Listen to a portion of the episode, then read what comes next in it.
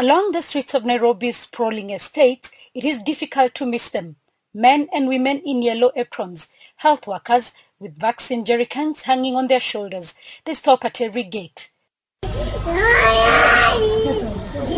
In a door-to-door exercise ideally meant to save the lives of Kenyan children, a polio vaccination campaign targeting 32 areas identified as high risk in the country, as Dr. Nicholas Muraguri, Kenya's Director of Medical Services, explains. Uh, it was recognized that two-thirds of our country are actually at high risk of polio.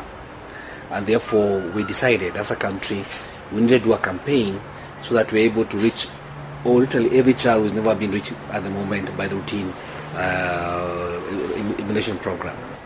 The exercise has, however, been marred by controversy. The Catholic Church has expressed its reservations on the safety of the vaccines currently being used. Dr. Wahome Ngare, a member of Kenya's Catholic Doctors Associations, says this is why. Now we are saying estradiol, which is a thing that is found in this vaccine, is an estrogen.